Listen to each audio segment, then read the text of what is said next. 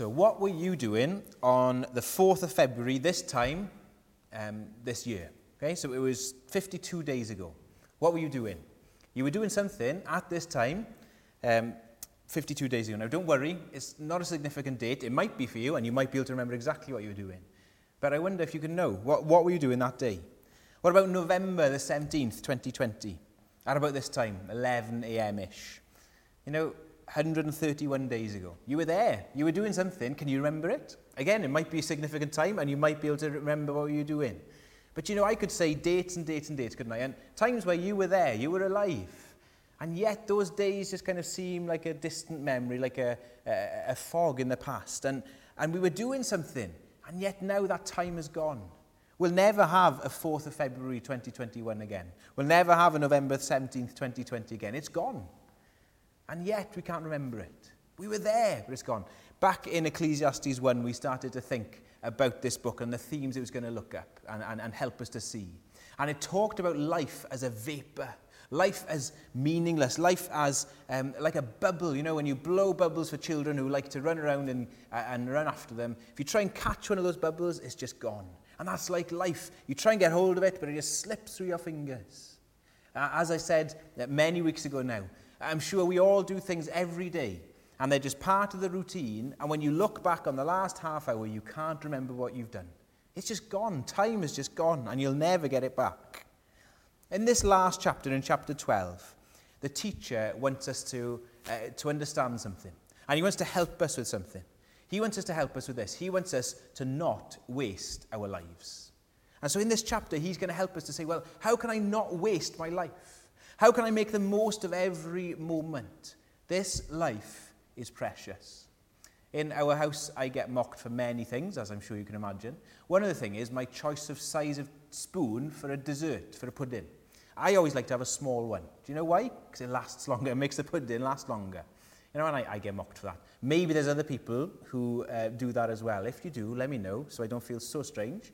But uh, it makes it last longer. How can we make the most of life? How can we not waste it? Well, this is what the teacher wants us to see this morning.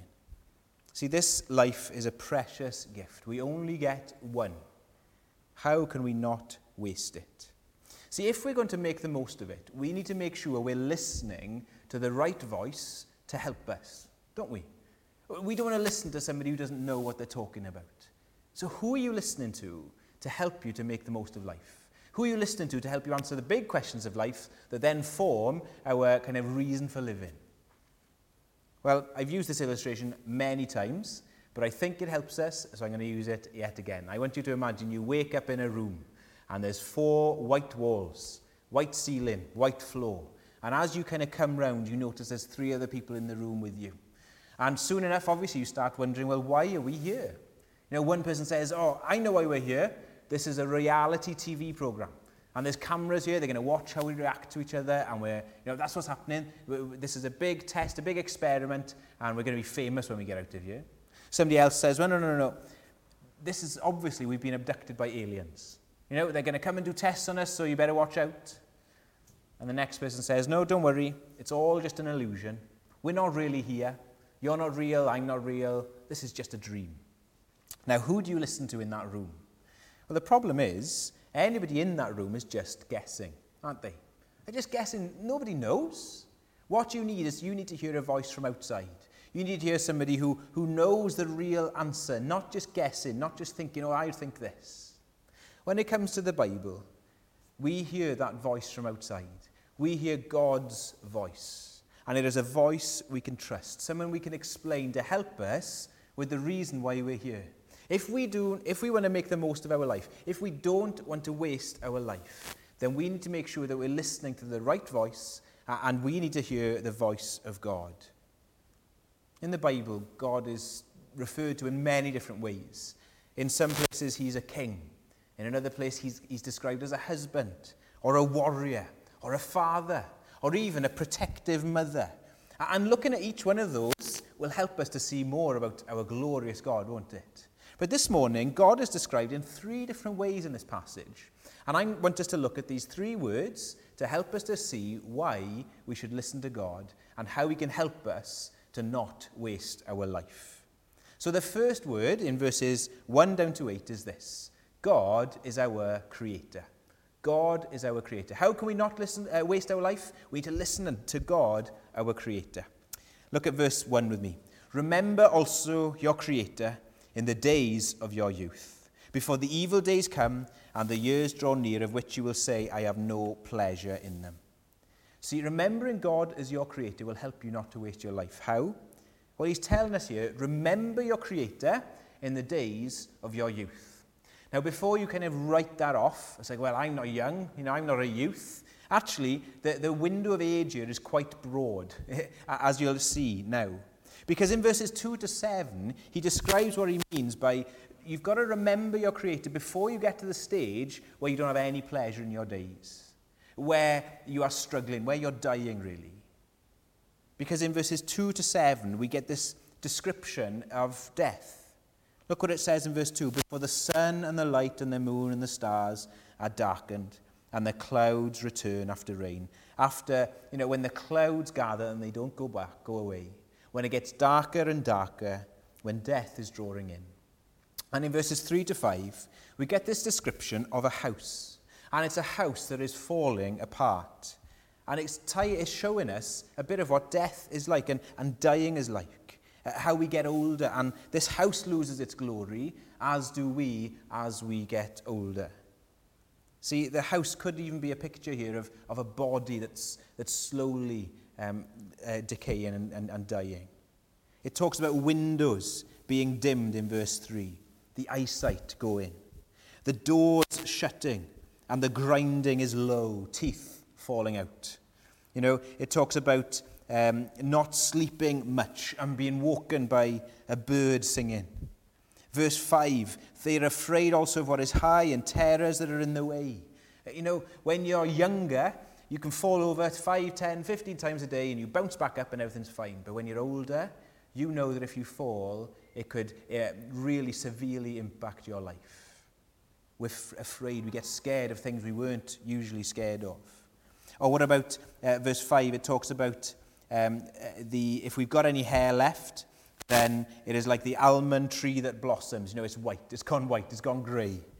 You know, it talks about uh, we used to bounce around on our legs like a grasshopper, but now we drag our legs along. We're struggling. And then the end of verse 5, we get this um, funeral described where mourners are in the street. You know, here it is. Death has been described. Verse 6 goes on. It describes death like a, a lamp running out of oil, or a pitcher that can't hold water anymore, or a wheel that doesn't do what it's supposed to do. And we end up as dust. Earth to earth, dust to dust. Now, this isn't new territory for us in Ecclesiastes, is it? He's brought up death lots in this book. But one of the things this book wants us to do is to live our life backwards. It wants us to remember this life is coming to an end. Don't ignore it. Look it straight in the eyes. We need to um, really come to terms with this. We won't live forever in this world. That an end will come and live in the light of it. That will help you to live wisely. That'll help you to make the most of this life. So back to verse 1, he's saying, Remember your Creator in the days of your youth, before you get to that stage where you say, I've got no pleasure in life anymore. Remember your Creator today. Don't ignore Him.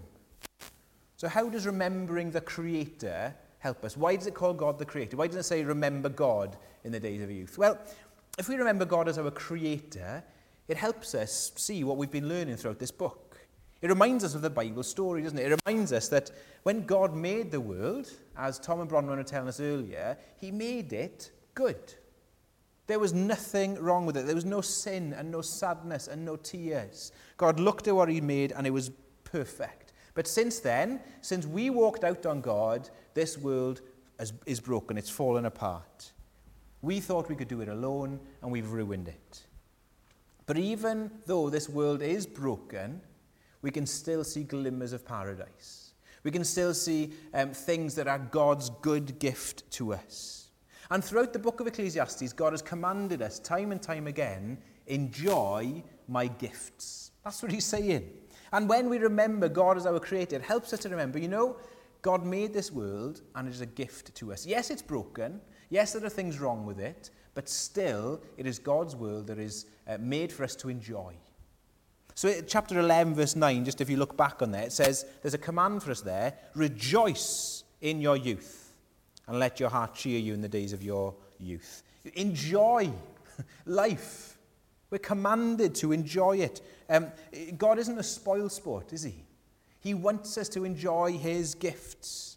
So don't throw your life away. Don't waste it. But stop living for tomorrow and the things you haven't got and you wish you had. But see what God has given you today and be thankful. If you can thank God for it, enjoy it. He has given it to you as something to enjoy. His creation that we see around us, the beauty, friends, family, laughter, food, entertainment. Again, if it's something you can thank God for, let's enjoy it. Remember your Creator. He made all things good. Yes, it's broken, but there is a gift of God for us to enjoy. Remembering God as our creator also helps us with a big problem that we have. See, what we end, do, end up doing is we push God out of our lives and we look at the creation rather than the creator, don't we? We enjoy his gifts but ignore him. And when we do that, we get into big problems. Because we've pushed the eternal creator God out of our lives, and still in our hearts we have this eternal void that we can't fill except for, with God. But what we try and do is we try and fill this void, this hole in our hearts, with things that, he's, that God has made, and they're not big enough. They don't have the capacity to satisfy us. And so we turn to things in this world to give us what only God can. So we seek comfort from sorrow in food and pleasure and entertainment. It might help us escape for a bit, but the film comes to an end, the food finishes, See, these pleasures don't last. There's no deep healing and help. We long for God, but we look for it in this world. That's why we can try and seek our purpose and our meaning through our achievements, or through work, or through family, or through fame. And they promise us so much, but what happens when they let us down? When we don't uh, get the promotion we wanted, when we're not as successful as we thought we were going to be in our career, when our family, instead of being the perfect picture family, is actually falling apart, we feel crushed because we've turned a gift that God has given us into, into an idol. Remember your Creator. He's given you these gifts to enjoy with Him, not apart from Him. It's why we try and find satisfaction in relationships or in money or in power And we see time and time again these things don't fill us up. Raquel Welsh, who is a particularly famous actress in the 60s and 70s, said this I had acquired everything I wanted, yet I was totally miserable.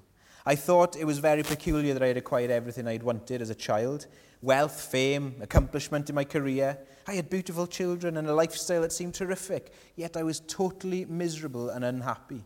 I found it very frightening that one could acquire all these things and still be so miserable. You see, we can push God out, try and fill our hearts with his gifts, but it doesn't work. Remember your Creator. Enjoy his gifts, but with him, don't push him out. See, that reminds us, doesn't it? This life isn't forever. Enjoy it with him. Remember your Creator in the days of your youth before you get to that stage where you say, I, I don't want to live anymore. Now, this is another thing to help us with. Perhaps you're watching this and you're not a Christian, but you're interested. You know, maybe you've been listening in or watching these services um, over lockdown and you're intrigued by it, you're interested. And maybe over these last few months, you've come to see that you think this is true. You know that deep down God is real. You know He loves you. You've understood something of Jesus dying on the cross and how important that is. Some of these things are starting to make sense. But here's what can happen very easily. You don't follow him. You don't trust in him. You don't come to him and say, God, I want, I want to follow you. You kind of push him to the side. You put him off. You delay. You say, oh, not today. I'll do it next time. I'll do it next week. I'll do it next Easter. Or maybe next Christmas. Or, and we keep delaying. You keep putting it off. I'll deal with it one day. But you see what this is telling us? Remember your Creator today, before it's too late. Who knows how many days we've got left? Who knows how much of our capacities we'll still have if we think, oh, I'll just wait till the last moment of my life and then I'll trust. We might not be in a position to be able to accept.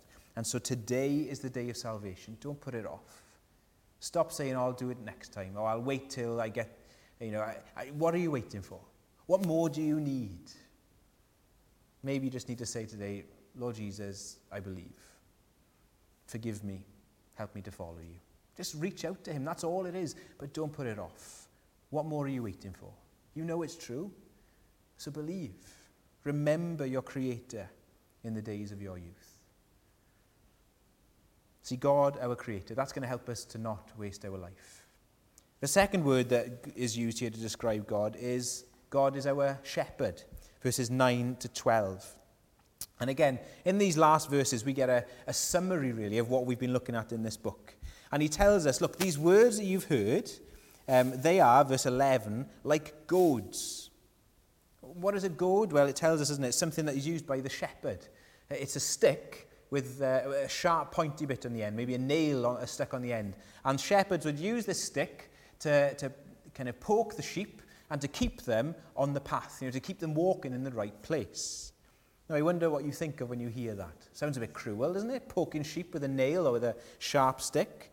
But you see, if the shepherd weren't to do that, what would happen to the sheep? The sheep would wander off. The sheep could go and walk off a cliff and kill and, and die. A sheep could be exposed to enemies such as wolves or lions or whatever kind of um, things want to attack them. A, a sheep could be uh, lost and open to the elements of the weather. So this shepherd is thinking about the sheep knows what's best for the sheep, wants them to get to green pastures that they need, and so he pokes them. Come on. It's going to hurt, yes. It's going to be uncomfortable. It's not going to be pleasant, but it's there because the shepherd cares. He can lead them to where they need to go. Here in this verse, it talks about the one shepherd in verse 11. See, we need to hear the words of the one shepherd. And sometimes those words are going to hurt. They're going to be uncomfortable. They're going to poke us in places we don't want to be poked. But God does it because he loves us. I wonder if you've heard them. I wonder if you've even heard them today. We don't like to think about the day when we're going to die, do we? And yet, time and time again in this book, we've been reminded of it, like a sharp poke in the side. I don't want to think about it, but we need to. God loves us too much to let us just wander off. Do you live in the light of that? Are you living in the light of the truth of God's words that one day we, it will be the end for us? The good shepherd loves you too much to let you wander off. Come on, he says, think. See, as we've looked through the book of Ecclesiastes, it's told us that every one of us, we've all failed, we're all sinners. It's not nice to hear, is it? Again, it's like a poke in the side. But if we don't understand that, we'll never understand ourselves. The Bible tells us that we can't be good enough for God. As we read through God's word, it tells us we'll never reach his standards. It's not nice to hear.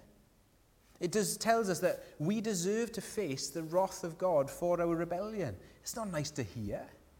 But we need to hear it. God is warning us. The Bible tells us that we're not the Lord of our lives. We're not the boss. We need to listen to Him. Let Him tell us uh, the right way to go, the right things to do. We don't know it all. We don't have all the answers. But God does, and so we need to turn to Him. Now, these things aren't nice to hear, are they? And the message of the Bible is offensive. It's going to hurt. If it doesn't hurt, then we're probably not understanding the Bible correctly. We are like sheep. We need the goad. We need the sharp, pointy stick to, to, to get us back in line. Can you see the danger if the shepherd just said, Go on then, just do whatever you want? Then we'd be in a mess. We'd be exposed to many enemies we'd be risking our livelihood, our life.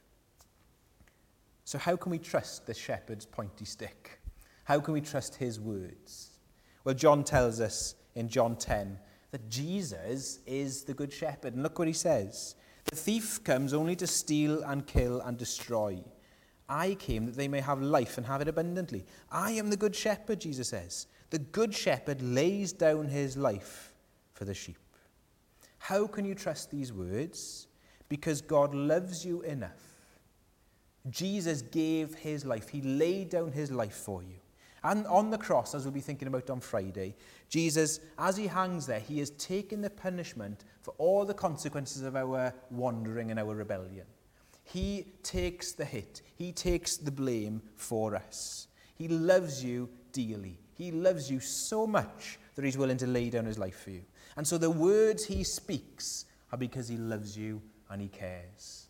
They're not nice words to hear sometimes. They're uncomfortable. They're offensive. But he loves you too much to not tell you the truth.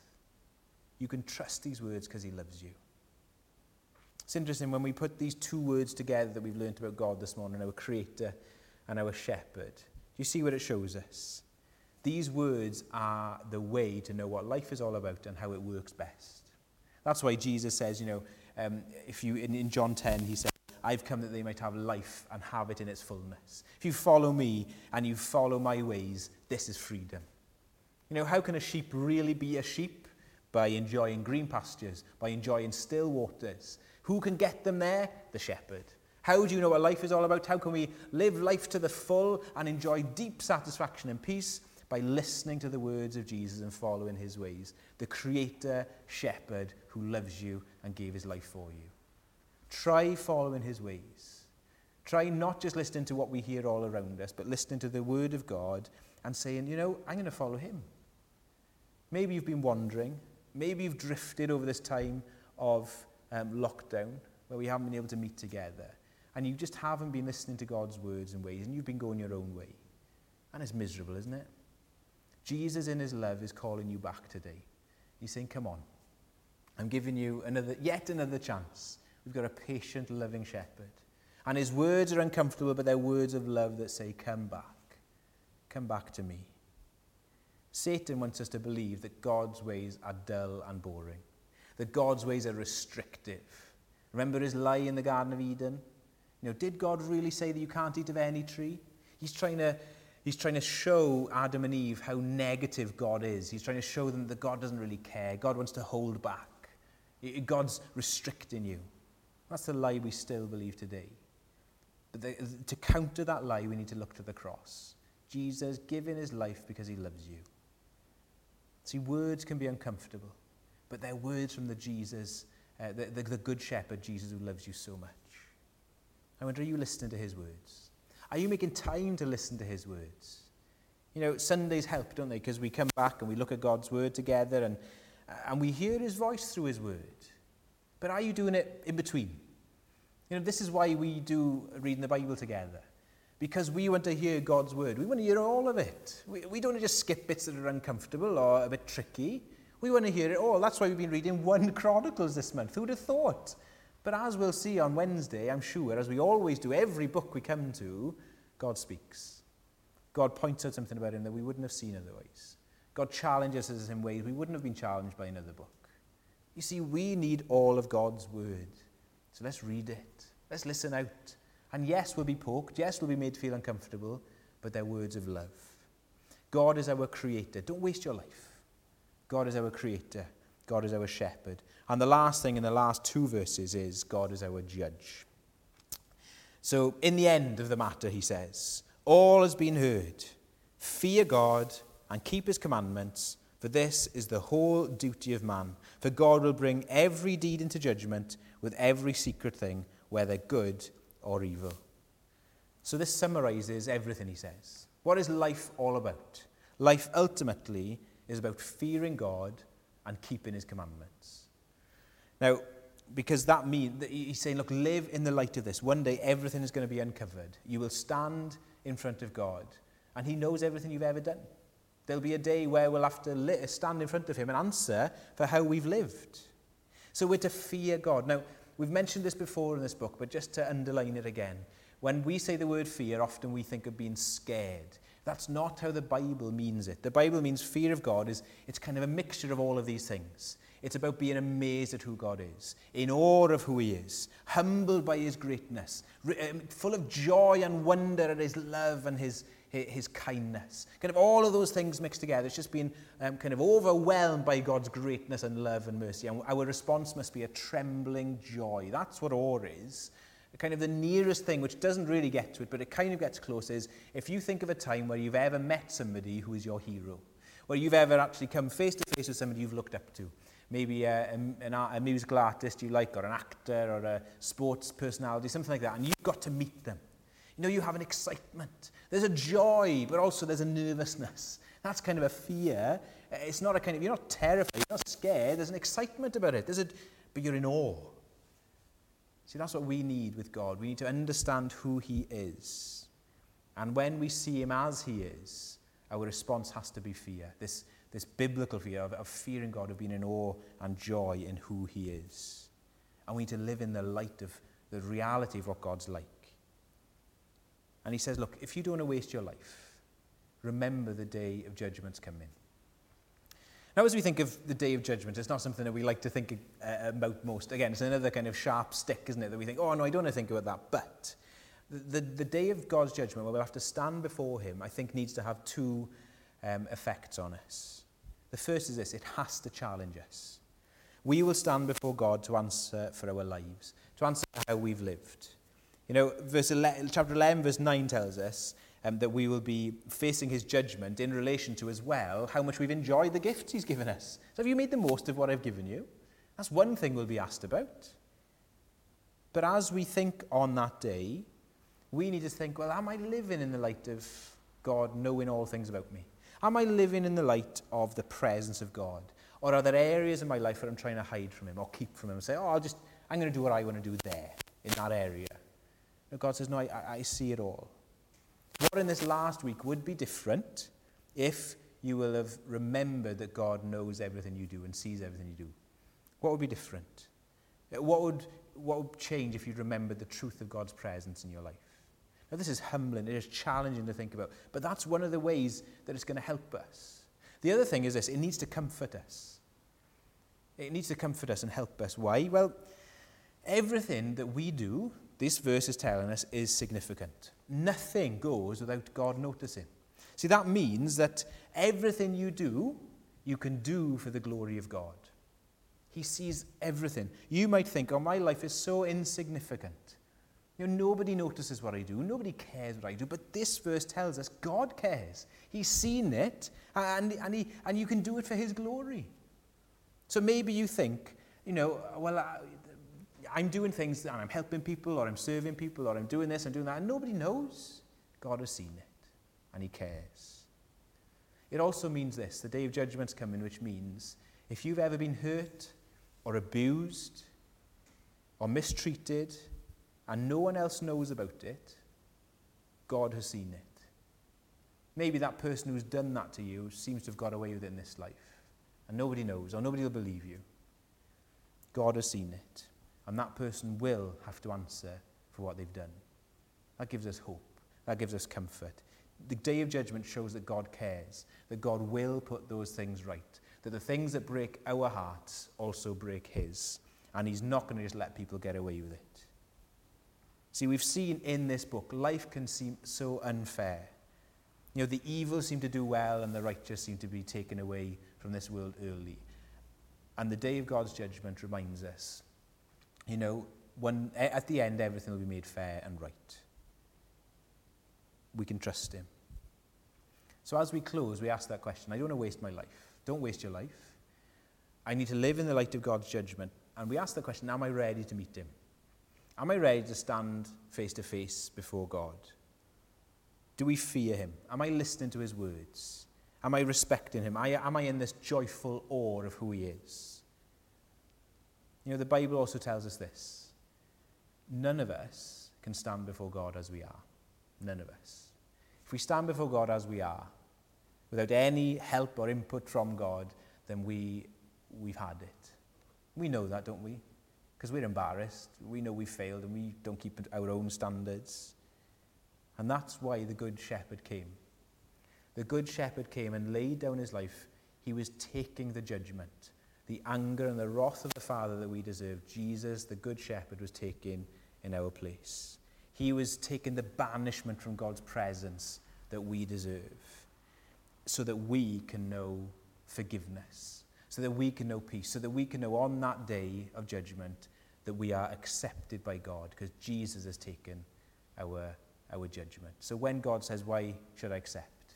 That's all we can do is point to Jesus and say, He's paid the price for me. He's taken all my sin, all my failure on himself. And because of that, I'm accepted. Jesus has done it all. Now, if you're trusting in Jesus this morning, then do you see what we need to do? We need to rejoice, don't we? Thank you, Lord, for providing a way for me to be accepted, not on what I've done, but on what he's done. If you're not trusting, then don't delay. Don't put it off. We don't know how many days we have left. Let's trust in him today. Today is the day of salvation. Don't put him off. So don't waste your life. How? Well, God is your creator. Enjoy his gifts. Don't let them replace him, but enjoy them. God is your shepherd, and he says, Listen to my words. Even though they're uncomfortable, I love you. Look at the cross. Trust me. Don't waste your life because God is your judge.